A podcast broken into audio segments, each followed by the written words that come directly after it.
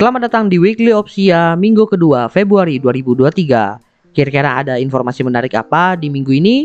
Langsung aja kita bahas. Yang pertama, kabar tidak mengenakan kembali muncul setelah minggu lalu JDID menutup layanannya. Kali ini muncul dari startup lokal kembali yaitu Cohive.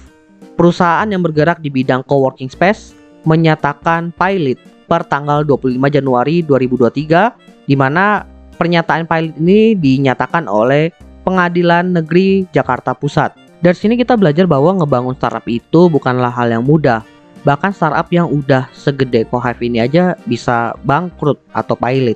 So kita dukung aja startup-startup lokal khususnya agar dapat terus bertahan dan tidak mengalami hal serupa. Selanjutnya berita terkait investment.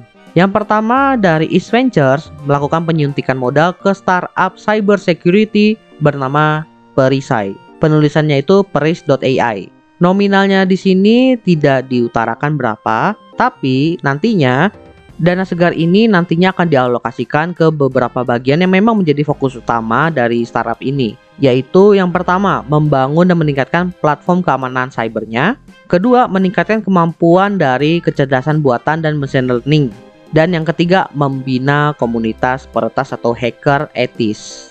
Berhubung memang sekarang itu lagi di eranya digital dan di Indonesia pun lagi marak-maraknya kebocoran data, menurut gua startup cyber security ini merupakan solusi dari masalah tersebut. Semoga ke depannya muncul startup-startup seperti ini juga ya. Selanjutnya investment dari perusahaan Telkomsel.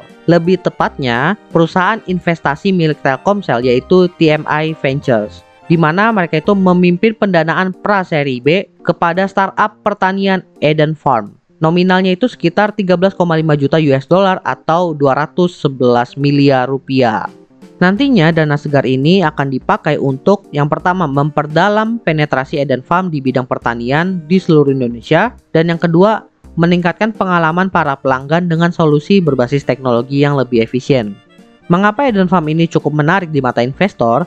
Karena Eden Farm ini sudah memiliki beberapa pencapaian yaitu yang pertama melayani lebih dari 50.000 pelanggan B2B seperti UMKM dan perusahaan di seluruh Jawa. Kemudian juga sudah pernah menggelar Eden Farming Project atau wadah yang mengoptimalkan produktivitas mitra tani melalui pendampingan. Dan juga sudah memberdayakan lebih dari 5.500 petani mitra dari Eden Collection Facilities dan juga Eden Farming Project. Dan yang paling menarik adalah bisnis Eden Farm sendiri pun sudah tumbuh hampir 60 kali lipat dari 40 bulan terakhir. Startup Eden Farm ini menurut gue lumayan menarik ya, karena Indonesia sendiri kan adalah negara agraris. Dan sebagai startup yang bergerak di bidang yang bisa dibilang ujung tombaknya Indonesia, harusnya bisa berkembang cukup pesat. Tapi yang paling penting tetap harus lebih inovatif dan juga bisa mempertajam nilai dari agrarisnya Indonesia ini. Dan info terakhir dari bagian update teknologi, di mana yang pertama, OpenAI meluncurkan ChatGPT Plus yang dibanderol dengan biaya sekitar 20 US dollar per bulan atau 200 ribu rupiah per bulannya. Keunggulan dari ChatGPT Plus ini adalah yang pertama akses umum ke ChatGPT bahkan di saat jam sibuk. Yang kedua, waktu respon lebih cepat dan yang ketiga, akses prioritas ke fitur dan peningkatan baru.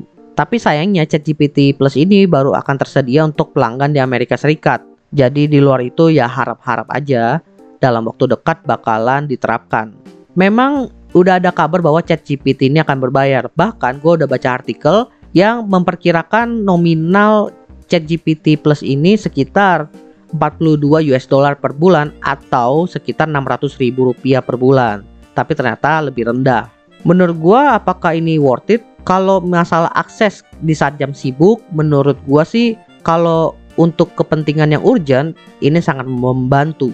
Karena gue lumayan sering ketahan untuk menggunakan ChatGPT ini terlebih untuk tujuan eksperimen itu lumayan mengganggu sih. Tapi yang agak kurang menarik di sini adalah akses prioritas ke fitur dan peningkatan baru. Karena di sini tuh nggak dikasih tahu fitur atau peningkatan barunya itu seperti apa sehingga kan orang bingung apakah ini worth it atau enggak. Secara pribadi kalau fitur baru ini belum diumumin, ChatGPT yang gratis menurut gue masih lebih worth it lah dibandingkan yang berbayar.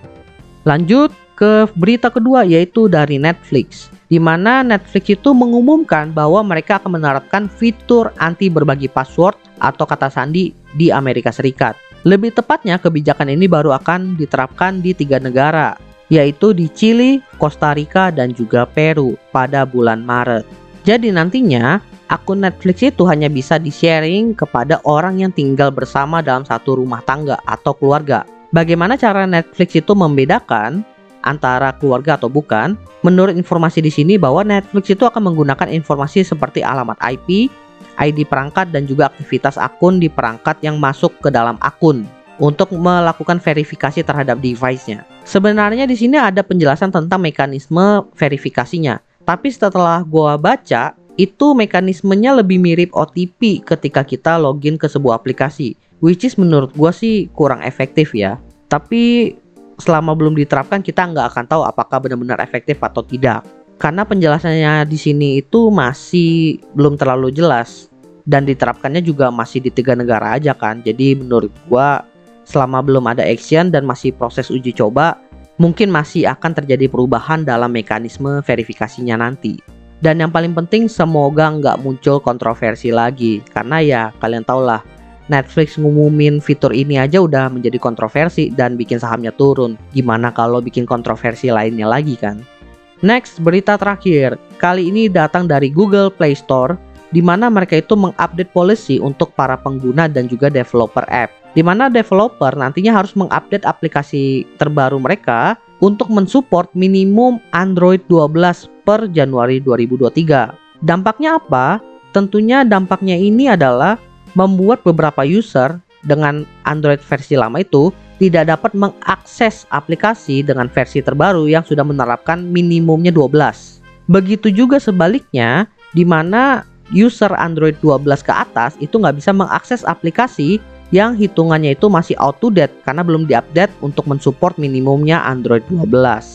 Kenapa hal ini bisa terjadi? Karena hal ini dipengaruhi oleh Google setelah mereka mengeluarkan Android 14 yang memang dari segi security-nya itu ditingkatkan sehingga celah-celah yang ada di Android versi sebelumnya itu bisa ditutupi dengan tidak menginstal aplikasi yang belum update. Tapi menurut beberapa sumber lain ya, meskipun diterapkan pembatasan ini sehingga nggak bisa download di Play Store, kita masih bisa menggunakan aplikasi tersebut dengan mendownload APK dari pihak terparty lain. Jadi bukan aplikasi dari Play Store ya. Tapi tentunya resiko terhadap celah keamanannya itu ditanggung sendiri. So menurut teman-teman gimana? Kalau menurut gue sebagai developer sih ini lumayan mengganggu sih. Soalnya tidak diinfokan langsung kepada developer, tapi melalui press seperti ini yang which is kadang-kadang suka kelewatan. Tapi secara keamanannya itu kalau memang terjadi peningkatan menurut gue ya lumayan membantu lah ketimbang di handle sama developer masing-masing kan. Well, jadi itulah beberapa informasi menarik yang ada di minggu kedua Februari 2023. Kira-kira ada info menarik apa aja ya di minggu depan? So, jangan sampai ketinggalan, terus pantengin Opsiana Podcast. See you next time di Opsiana Podcast episode lainnya dan juga weekly Opsia lainnya. Bye semuanya.